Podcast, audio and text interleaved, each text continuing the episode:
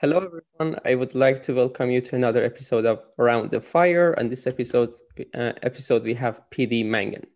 He is a rogue health expert and microbiologist who at age 65 has shown that you can change the trajectory of your life at any age possible. His Twitter feed is far more informative than USDA or any government-funded quote-unquote health guidelines. He's the author of several books, including Muscle Up, the topic of this interview. Welcome to the show, PD Mangan.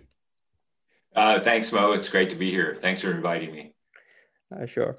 So the main thesis of this book, as I have seen so far, and as I can understand from your tweets, is that you find resistance training superior to any other kind of exercise, including aerobic exercise. And even more than that, you find aerobic exercise detrimental. Could you expand on this concept a little? Sure. Well, first of all, as far as aerobic exercise being detrimental, that might be going too far with what I want to say. It's difficult to effectively criticize forms of exercise because really, in most cases, doing any exercise is better than doing nothing. So, you know, if somebody wants to go jogging, for example, or something like that, they can improve their health for sure. But there are better ways, safer ways, ways that are more effective. As far as resistance training goes, obviously what it does is improve your strength, improve your muscle mass, increase your muscle mass. And that is very important.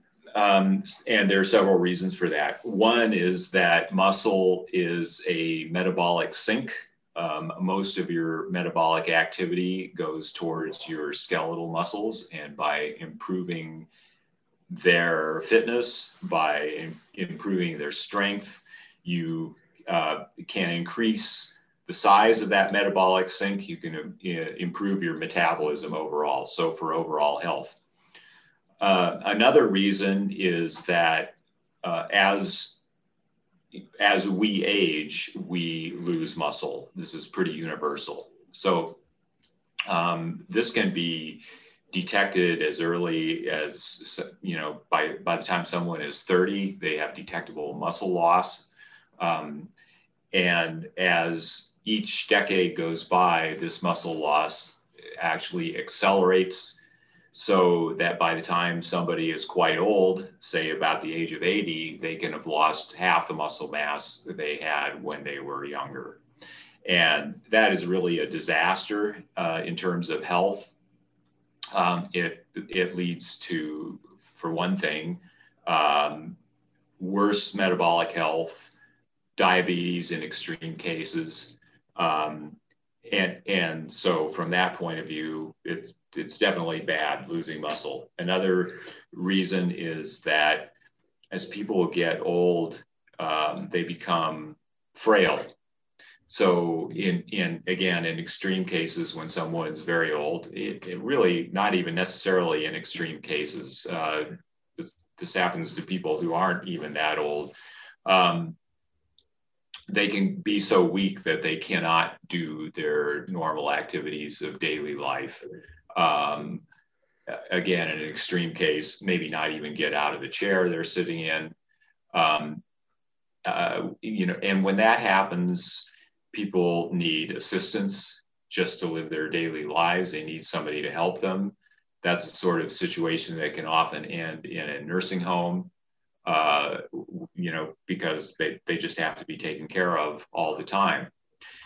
In terms of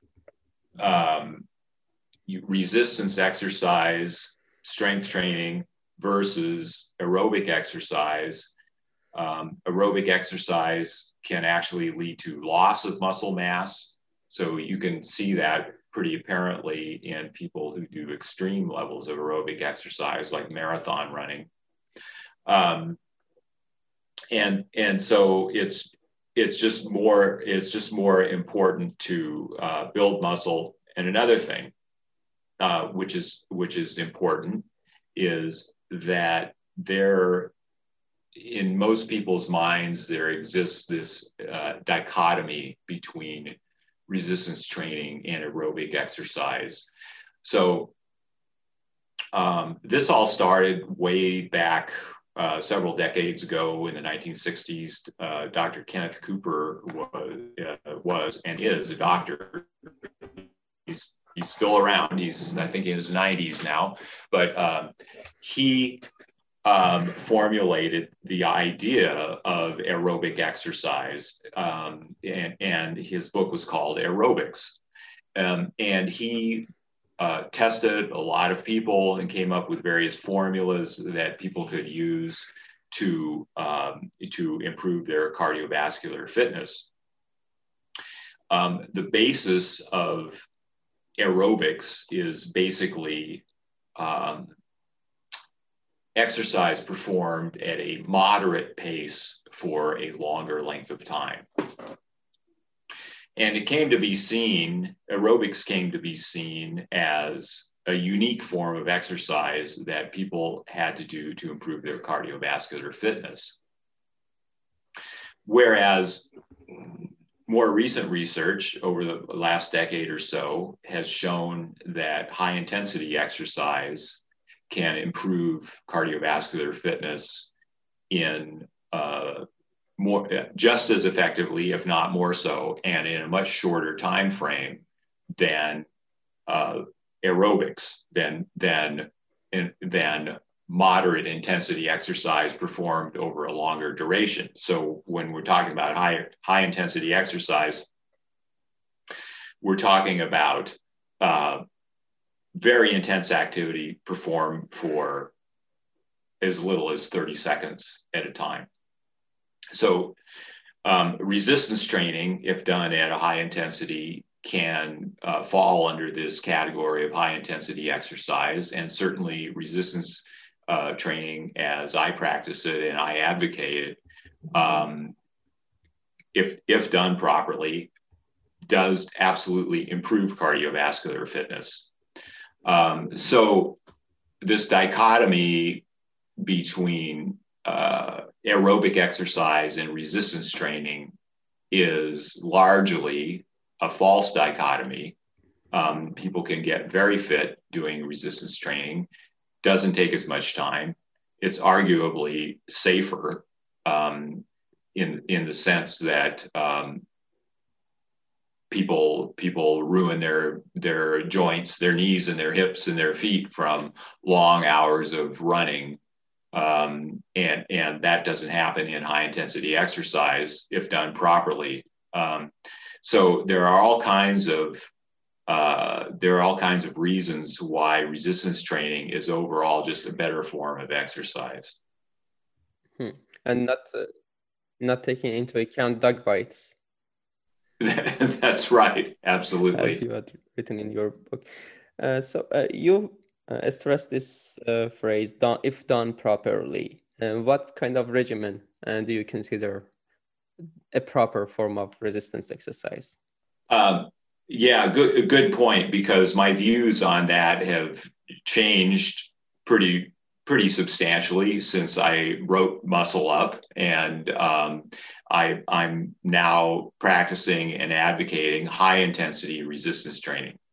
So what is the difference here? And what is, like you say, what is performed properly mean? Well, for one thing, in weight training as performed by the average man in the gym, for example, there is a fair amount of injury risk. And that usually happens when people are lifting weights that are very heavy, that they cannot move in good form. And then, muscles and joints get put in positions that they're not supposed to be in, and then injury happens. So the first part of properly is to always use good form, to use movements in which your muscles and joints are aligned like they are supposed to move.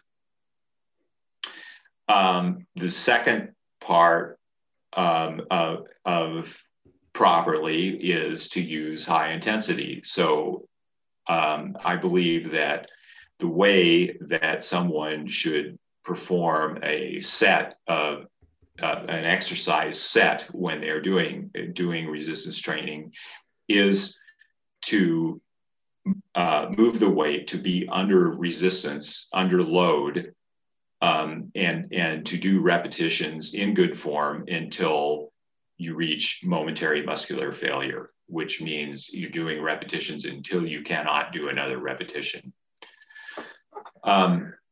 One way of looking at this is that lifting weights is not about moving a weight up and down to move a weight somehow. It's about something that you do to your body. It's about effectively loading your muscles so that you give them the anabolic stimulus that they need to get stronger and bigger.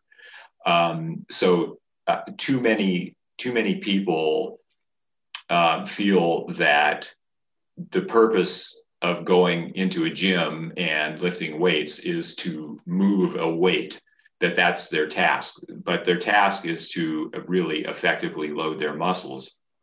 It's a subtle distinction, but I think it could save a lot of people from getting hurt. When done properly, you really don't need a high amount of resistance or weight. So that's one of the things. Another thing is that people should move relatively quickly in between sets. So standard practice in weightlifting now is to do a set of an exercise for a fixed number of repetitions, often say 10, or you'll often hear 8 to 12 repetitions, something like that. And then people will rest between sets. So sit down for a minute or two and rest, and then go back and do another set of the same exercise. So what I advocate, for one thing, is only one set per exercise. There's a lot of good research that shows that doing multiple sets, at the very least, is subject to very diminishing returns in terms of your, in terms of the results that you get. And at worst, actually, there's research that shows that doing extra sets actually does nothing at all in terms of the results you get. And it can be counterproductive because you're actually, placing stress on your body. Your body needs to rest and recover from your exercise. That's very important. And if you are doing multiple sets of an exercise with no extra return on your strength gains, then this can be counterproductive, because then you need to rest longer before you do another workout. You could be effectively straining your musculature so much that they aren't growing optimally, getting stronger optimally. So in any case, and then moving quickly between sets. So I advocate that people do a set of exercise and then use minimal rest between exercises. So if somebody, for example, if you're talking about an exercise that involves large compound movements that exercise a lot of the muscles on your body, let's say a squat or a deadlift, it's entirely possible you're going to have to stop for a minute and catch your breath after you do this set. So I don't advocate you don't have to run over to the next set and something like that. But generally speaking, you want to use minimal rest between sets. So part of what I mean when I say properly perform resistance training is such that it will increase your cardiovascular fitness. When you do, I have experimented a little bit or tracked a little bit on myself just recently, starting a couple of weeks ago. I'm not one for tracking much. I don't wear any fitness apps or anything like that. But when I was doing my workout, I stopped to take my heart rate after a set. And I found that after the first set of my workout, my heart rate got up to about 144. And after the second set and pretty much through the rest of the workout, every time I took my heart rate, it was about 156 and up. So at my age, allegedly, my maximum heart rate is something around 165, according to there are various formulas for calculating this, but the apparently most accurate one puts me at about there. So I'm up just doing resistance training. I'm getting my heart rate up to close to my maximum, my apparent maximum. So this is a way to improve cardiovascular fitness. And that's a lot of what I mean by proper resistance training. If you look at various studies done on resistance training, you will find some of them that say, well, we, didn't see the results in terms of, better cardiovascular fitness or something compared to aerobic training. But those types of resistance training where they found those results are a traditional model of resistance training, like I was talking about, where they do a set, rest in between a set, and then do another set of the same exercise. So if properly done, a workout should really take no more than about 30 minutes. These days, I get my workouts done in under 25 minutes, but it is a very intense 25 minutes. And I am, with my heart rate up and breathing heavily the whole time. Very minimal rest between sets. I'm working out at home now. So there's, I have to move weights. I have to, change the weights on my barbell and this sort of thing. So, there are inevitable delays, but mainly it's all one, it's all one workout. I'm working out the whole time. So I wanted to add one other thing here about this alleged dichotomy between aerobic training and resistance training, is that we talk about aerobic training as good for your heart. In other words, it improves your cardiovascular system, your heart and your arteries, and so on and so forth.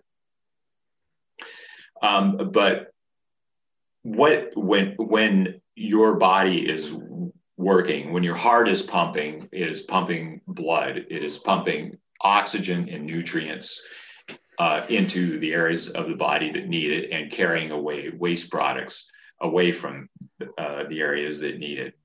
And what it is doing is supporting muscles. Your muscles are doing the work. And if you're doing aerobic training, you're running, for example, what your heart is doing is supporting your muscles that are moving, and your body, your heart does not know what it does not know whether you're running or doing resistance training or anything like that. It's supporting muscles. That's what it's doing. And so when you do resistance training, you're getting much the same effect as when you're doing aerobic training, the difference being that in resistance training, you are doing exercises that are effective for strengthening your muscle. In other words, you're working specific muscles and applying them the most effective dose of exercise that will allow them to get stronger. True. And one of our first interactions actually was when you tweeted about of your exercise, and I asked if everyone with any goal can use one set to failure. And that was a very important tweet to me and changed my exercise regimen. Before that, I had to go to the gym and I needed some motivation to do, for example, 3 sets of pull-ups, 3 sets of some exercise afterwards, and every one of them multiplied by 3. But afterwards, I was like, okay, I am going to do 1 set of that exercise. Better I give it all my energy. And there is less resistance psychological resistance. And I can go do the exercise with minimal psychological resistance.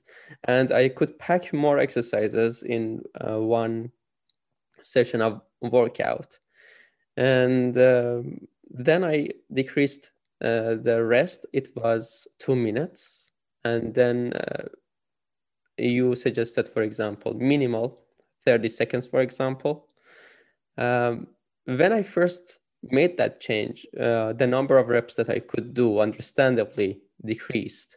But maybe next week or so, it came back to normal.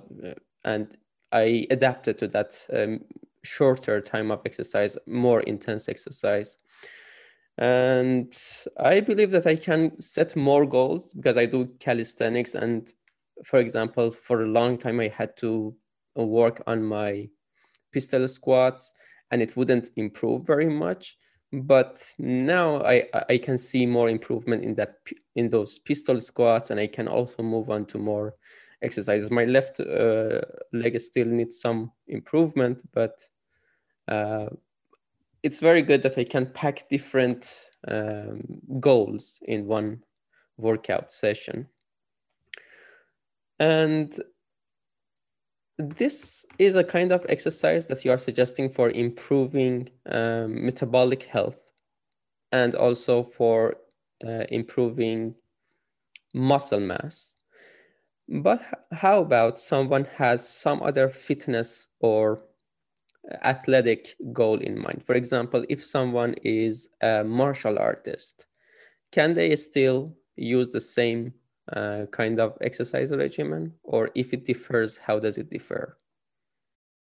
Yes, they can. I think what is important to distinguish when we're talking about resistance training is that is the difference between athletics and sports on the one hand and strength training on the other. So, for example, there are forms of lifting weights that are sports. So Olympic weightlifting, for example, powerlifting, those are sports. And certainly if someone wants to get better at doing Olympic weightlifting, which always involves lifting a weight over your head, then they're going to have to practice that. And that is different from strength training. Likewise, with powerlifting, this is maybe a better example even because powerlifting is similar to Olympic weightlifting, except that the lifts are different. In powerlifting, they do deadlifts, squats, and bench press, which are not in the Olympics. People confuse, so powerlifting is obviously about lifting the heaviest weight you can in one of these moves for one repetition, but that's not necessarily, and it isn't the best way to improve your strength, right? So in any case, for someone, let's say a martial artist or a runner, I'm going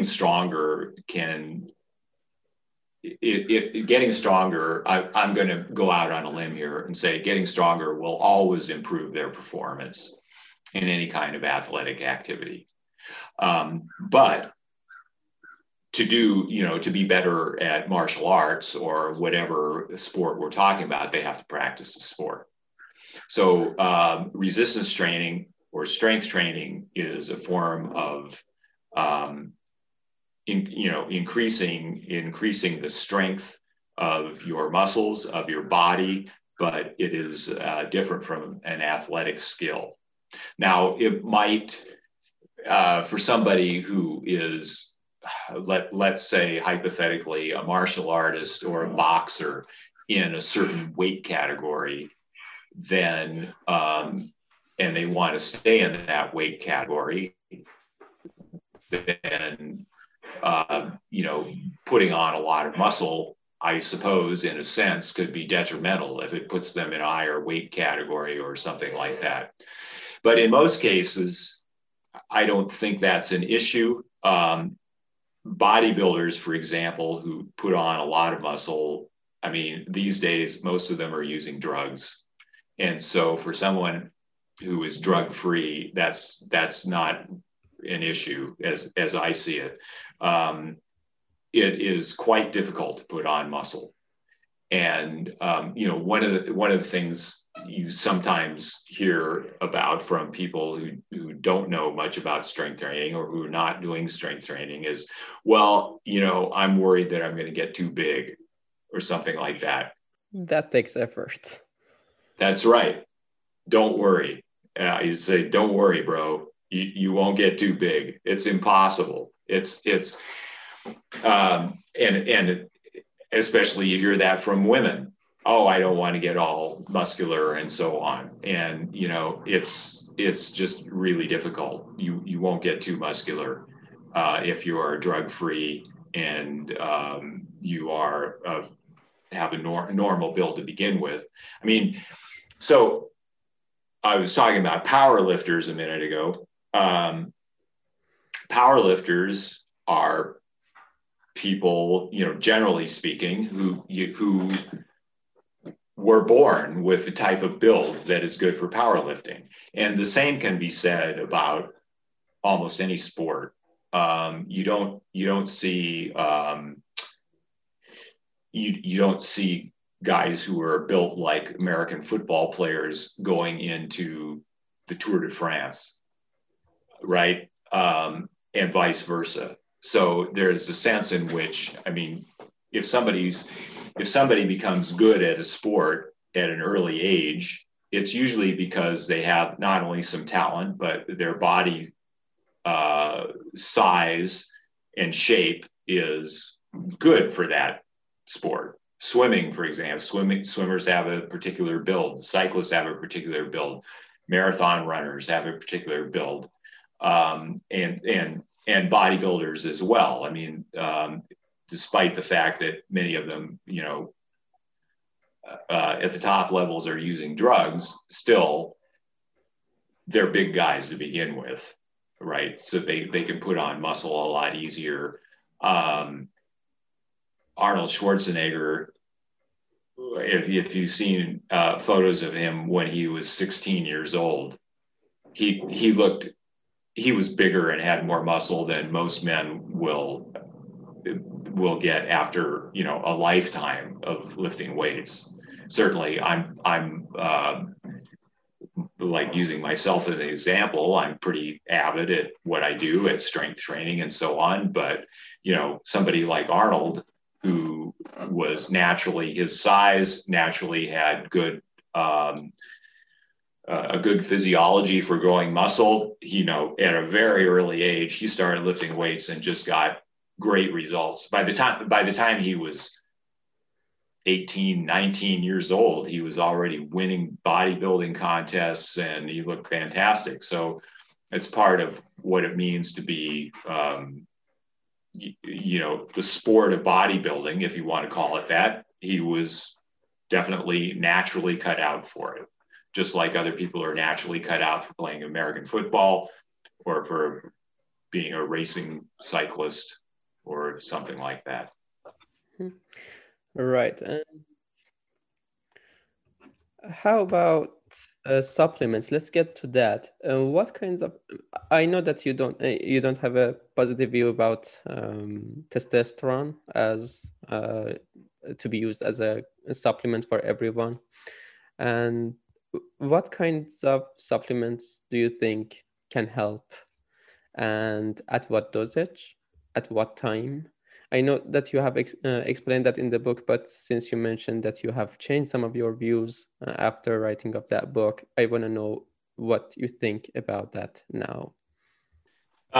Right. So, well, you mentioned testosterone, and I'm not against someone using testosterone for example, if a middle-aged man has low testosterone, and testosterone therapy can help. I'm not against that. However, I think that it's pretty obvious that in most cases, the reason why men have low testosterone is due to their lifestyle, lack of exercise, terrible food, failure to do resistance training, becoming overweight or obese. All those things should be fixed first, in my view, before someone tries testosterone therapy.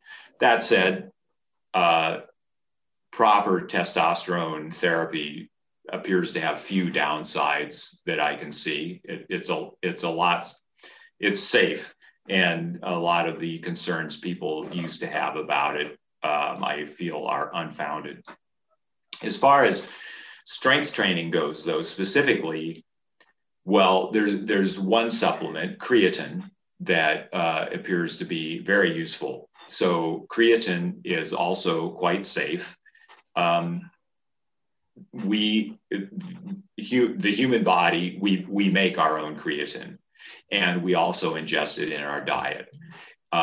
So mainly in the form, mainly in meat. When we eat meat, we get creatine.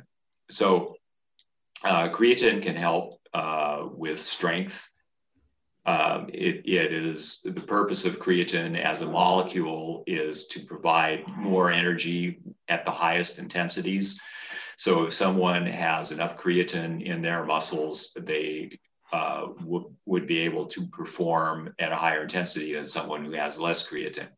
Now, that said, I think that creatine may have only marginal benefits for someone who is eating a proper diet. So, for example, if you look at some studies where they've given creatine to vegetarians, they find pretty good benefits to creatine, but it is less so if someone is not a vegetarian. So. Yeah, that's what I think about creatine. It's safe enough, and so if someone wants to use it, there's no problem with it. Another supplement, not really a supplement because it's a food, is whey protein. So whey protein can be very useful. It's high in leucine, which is amino acid, which most stimulates muscle anabolism.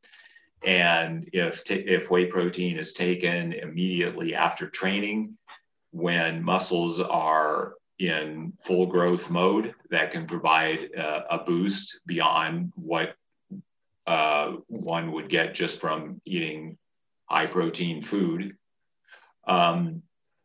So, you know, those are two that are specifically for muscle growth.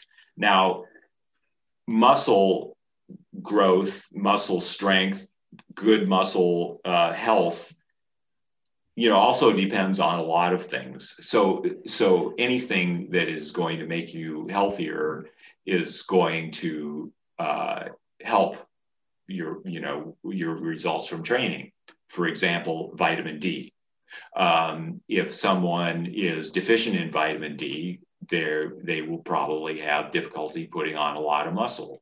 If somebody is sufficient in vitamin D, then taking more vitamin D is not going to help them.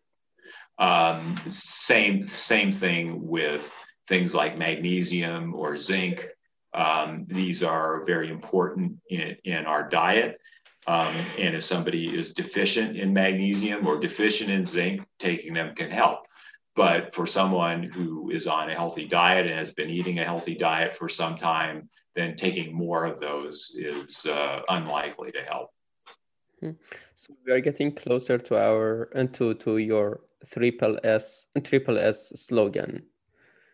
So can you introduce those S's and also expand on that?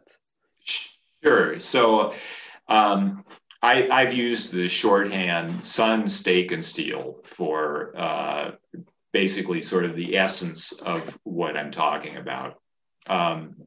So yeah, it is a shorthand. It certainly doesn't encompass every single thing in health, but maybe 90% of it, I don't know. But in any case, so what does that mean? So sun, from sun, we get vitamin D. We get other benefits from being in the sun that we don't get just from, say, taking a vitamin D supplement. And for example, generation of nitric oxide, which helps arterial health. Plus, by being outside, you get fresh air, which is important, more important than I think any of us realized until about a year ago.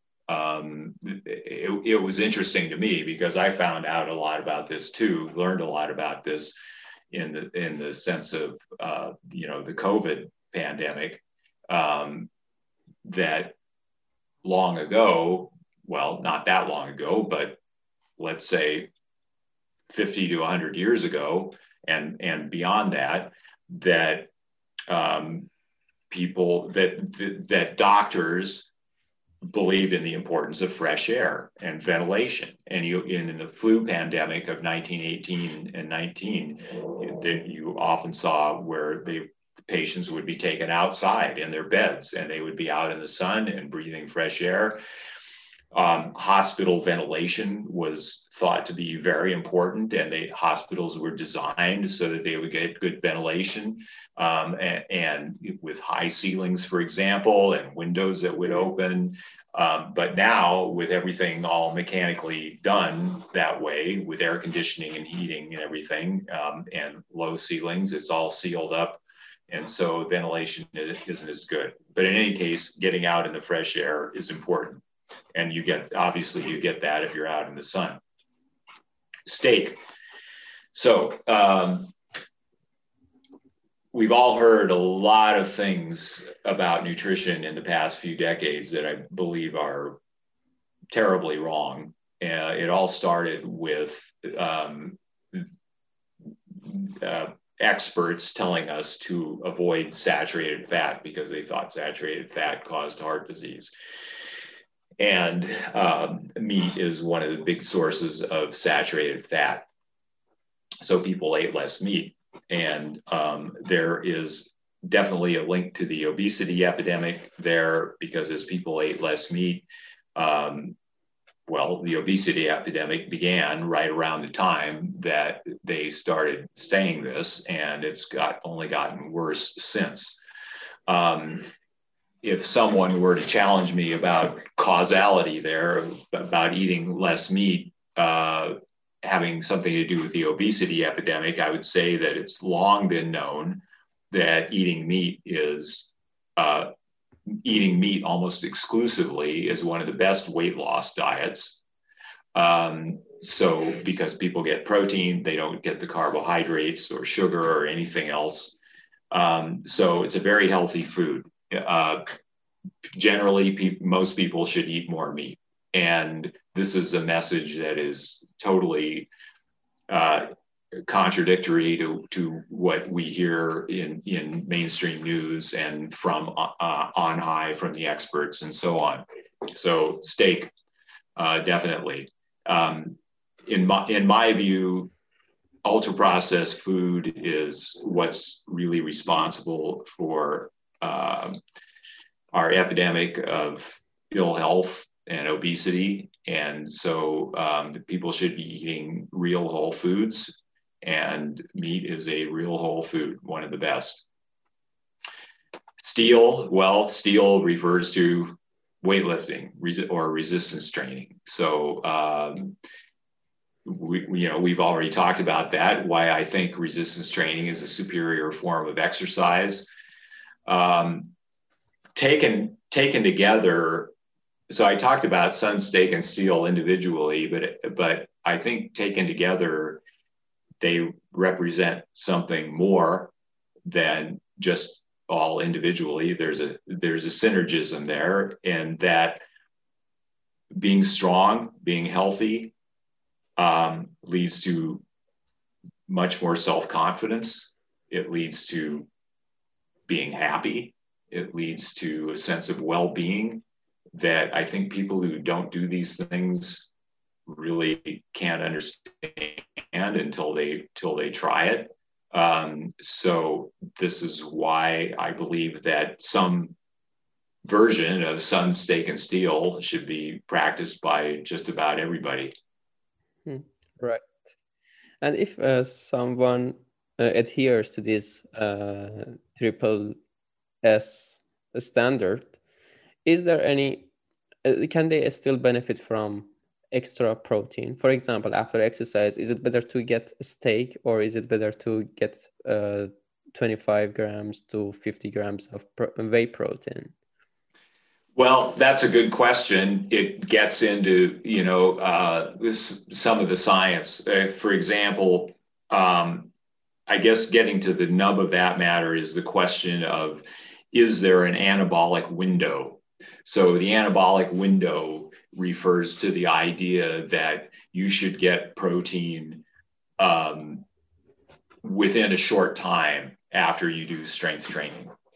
And there are various arguments back and forth, various studies looking at this. From what I can see is that if someone is getting enough adequate protein in their diet overall, the anabolic window, at the very least, shrinks in importance. The way I look at it is there's certainly no harm in getting some whey protein after my workout, which is why I always want to get it. I don't want to leave any gains on the table. I don't want to take the chance that I'm not getting enough. So there have been a number, dozens, scores, maybe even hundreds of studies looking at how much protein is necessary or best for gaining muscle, assuming someone is already doing resistance training. And the figure of 1.8 grams per kilogram of body weight is usually considered to be adequate, certainly adequate. There are studies that look at higher protein intakes than that, and there are indications that you can get even better results. But again, like with most anything, there are diminishing returns. So if you increase your protein intake, let's say from 1.8 to 2.5 grams per kilogram of body weight, would you get better results?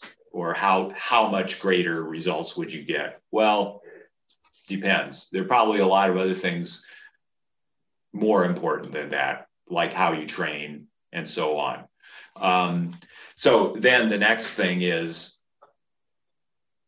how much protein do people typically get? And people typically get a lot less protein than that. So so adding some protein. So certainly if someone was eating a healthy diet that had plenty of meat, fish, eggs, some dairy products, they would likely be getting protein up in that range, but most people don't do that.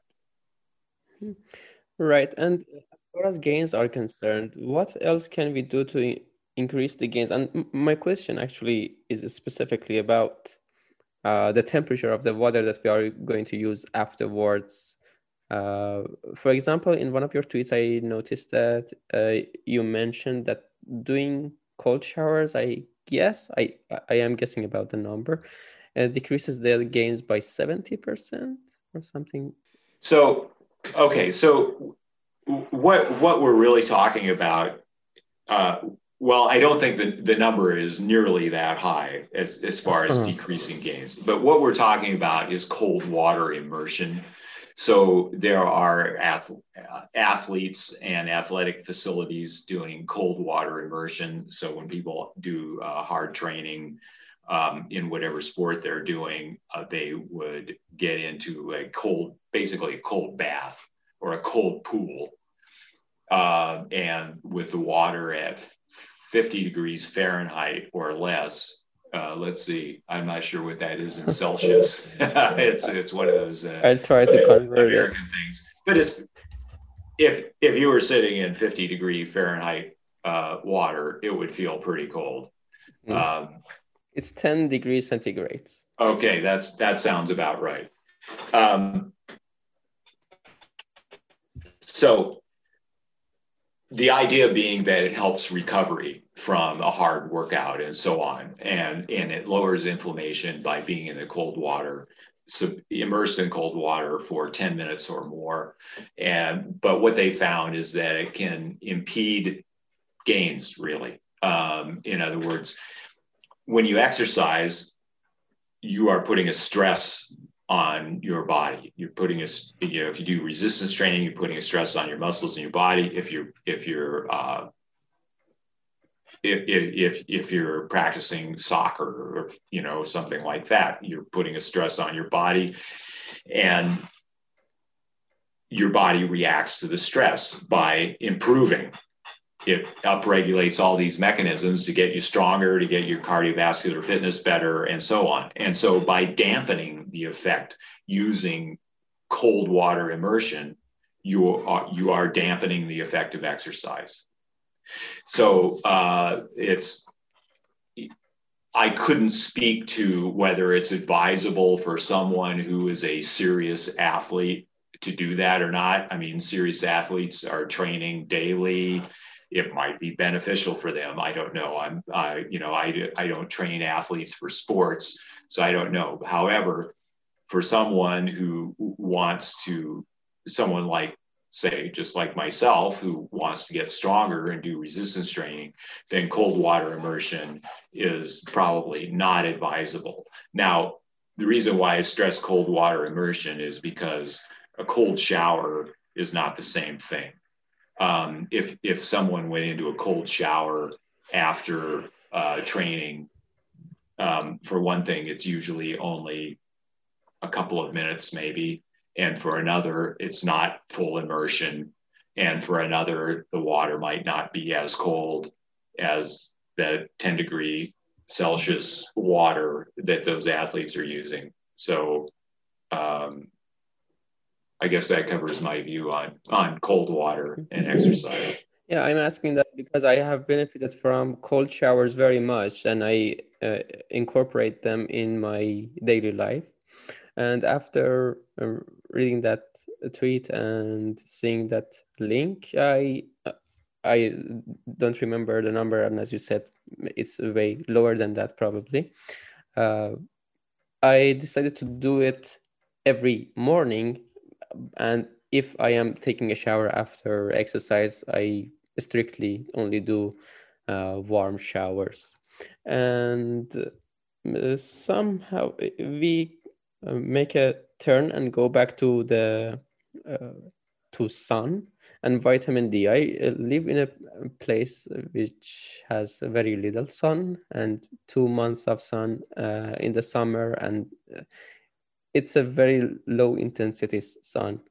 I mean, in Poland, also in Canada, in North Europe, people cannot get that much sun. What is the solution for them?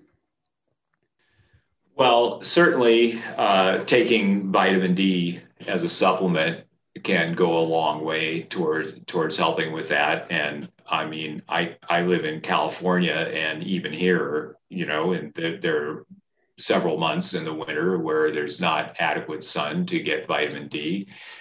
So I take vitamin D in the winter. So that would be one way. And there are certain foods, mainly fish and other seafoods, that are relatively high in vitamin D. So that would be one way of doing it. Another thing to consider is that vitamin D is a fat soluble vitamin. And so it stays in the body a relatively long time. And so if someone got adequate vitamin D during the summer, then their vitamin D levels just only gradually decline over the winter, and wouldn't decline at all, of course, if they were taking vitamin D or maybe eating a lot of fish or something like that. Those are, that's about it as far as, if you consider that, let's say, even in Northern Europe, not that long ago, let's just pull out a number, 100 years ago, most people were working outside, and they were working as farmers or laborers or something like that. So however inadequate the sun is, they were getting some. But now most of us are working indoors, and so we don't get enough sun. And how about when the sun comes through the glass? Does it still have the same beneficial effects, or is it going to diminish? No, it doesn't. There are a couple of things you have to look at in terms of when we're talking about the sun and health. So getting light in your eyes from the sun. I'm not talking about directly looking at the sun, but opening your windows and getting light in is definitely beneficial because it helps set circadian rhythms. Walking outside in the sun, even if the sun is low in the sky, like say in the early morning, you're not getting any vitamin D, but it is beneficial. However, sun coming in through the windows, it blocks UVB radiation, so you would not get much, if any, vitamin D production in your skin from sun coming into your windows. Oh, that's sad, because I still, when it is too cold, I try to get the sun from the window, but it doesn't work that much. And I have heard something about the lights that are used for reptiles that can also work. Is that true? What's your take on that? Yes. I'm not sure specifically about lights used for reptiles, but there are sun lamps that definitely work. Yes, and some people use them for sure. Okay, right. And I want to be respectful of your time. How much more time have you got? Well, I can stick around another 5-10 minutes or so. Oh, okay, that's good, because I have one or two at least important questions. Sure. One of the things that has been always a big question for me is that you advocate using alcohol as a part of your diet. And that's surprising to me because I know that you are rogue and I am kind of, but I don't think that, my view is that, well, if you use alcohol, it's not a health food, but the way you view it is as if it is a health food, and you also openly say that you get some of your calories from wine. And I think it was your last night's tweet, Apollo in the morning and Dionysus by the night. Yes. I have some guesses that maybe you consider wine as a fermented food and you see some benefits in that. But I want to see, why do you consider wine? Okay. All right. Good question. So for one thing, there are many studies that show that people who drink moderate amounts of alcohol. So for a man, 1 to 2 drinks a day would be considered moderate, have better health than people who don't drink at all. And so the question is, for starters, is alcohol causing the better health? Or is this just an artifact of the fact that who these people are, that something else has to do with their better health and they just happen to drink a couple of drinks a day? So there's evidence for both of those ideas. For one thing, people who are of higher socioeconomic status, in other words, they're more educated, they make more money, they also tend to drink more than people who are lower in socioeconomic status. Those are people who tend not to drink at all. So, and those people who are more educated or make more money are also healthier than those other people. So does alcohol have anything to do with their better health or with why they are? So that's an open question. There have been some, when this connection was first seen several decades ago, the objection was immediately raised that they're comparing them to a group of people who might include ex-drinkers, for example, if they were alcoholics who stopped drinking or had ill health, so they didn't feel like they could drink, they're in the group of non-drinkers. So they would be expected to have worse health overall. But there have been other studies that have excluded these people and looked at only lifelong non-drinkers. And they found the association was attenuated, but the association was still there. So then the idea of causality, well, there have been animal studies, for example. There were rats that were placed on lifelong, what they considered moderate alcohol, and they lived longer than rats who didn't get the alcohol. There have been studies on humans that have, for example, they have them, let's have you drink 2 glasses of wine every night for 2 weeks or however long they did it, 4 weeks. And then they look at things like insulin resistance, HDL cholesterol, and so on. And they were all improved in the people who drank the wine. So I have tried to be very careful in, and by the way, that's good that you understood the Apollo in the morning, Dionysus at night. I think that's maybe a lot of people didn't get that. But anyway, I've tried to be very careful in when I talk about this topic, not to advocate it for people who don't drink. Alcohol is a potentially addictive drug, and it can lead to problems for many people. And there are certainly plenty of people out there who should not drink. At least, for example, in the United States, there are certainly plenty of people who drink.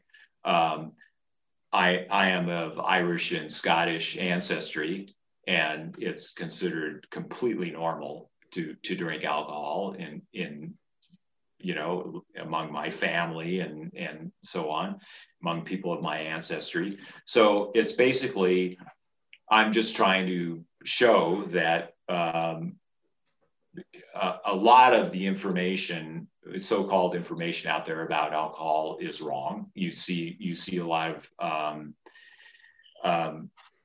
again, the experts from on high, over the last few years, they're just starting to say things like you should never drink and it's terrible for you and all this kind of thing. I think that's just completely wrong. Right.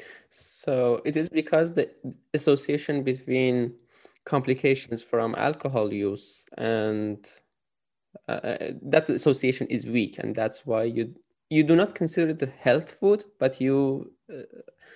see it as benign. Well, yes, I guess you could say that. There are arguments that say that moderate alcohol is a health food. I don't, since this is so, it's not scientifically settled and sealed. So I don't know if I would want to go that far, but it is certainly, moderate drinking is certainly, yeah, it's benign.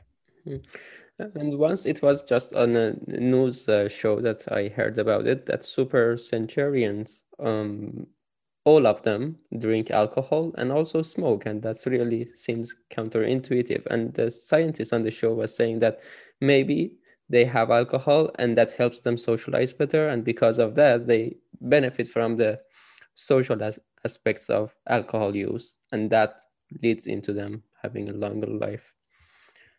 Yes. And what's your, let's get out of health in some way and let's get to Bitcoin. What's your take on the last surge of Bitcoin?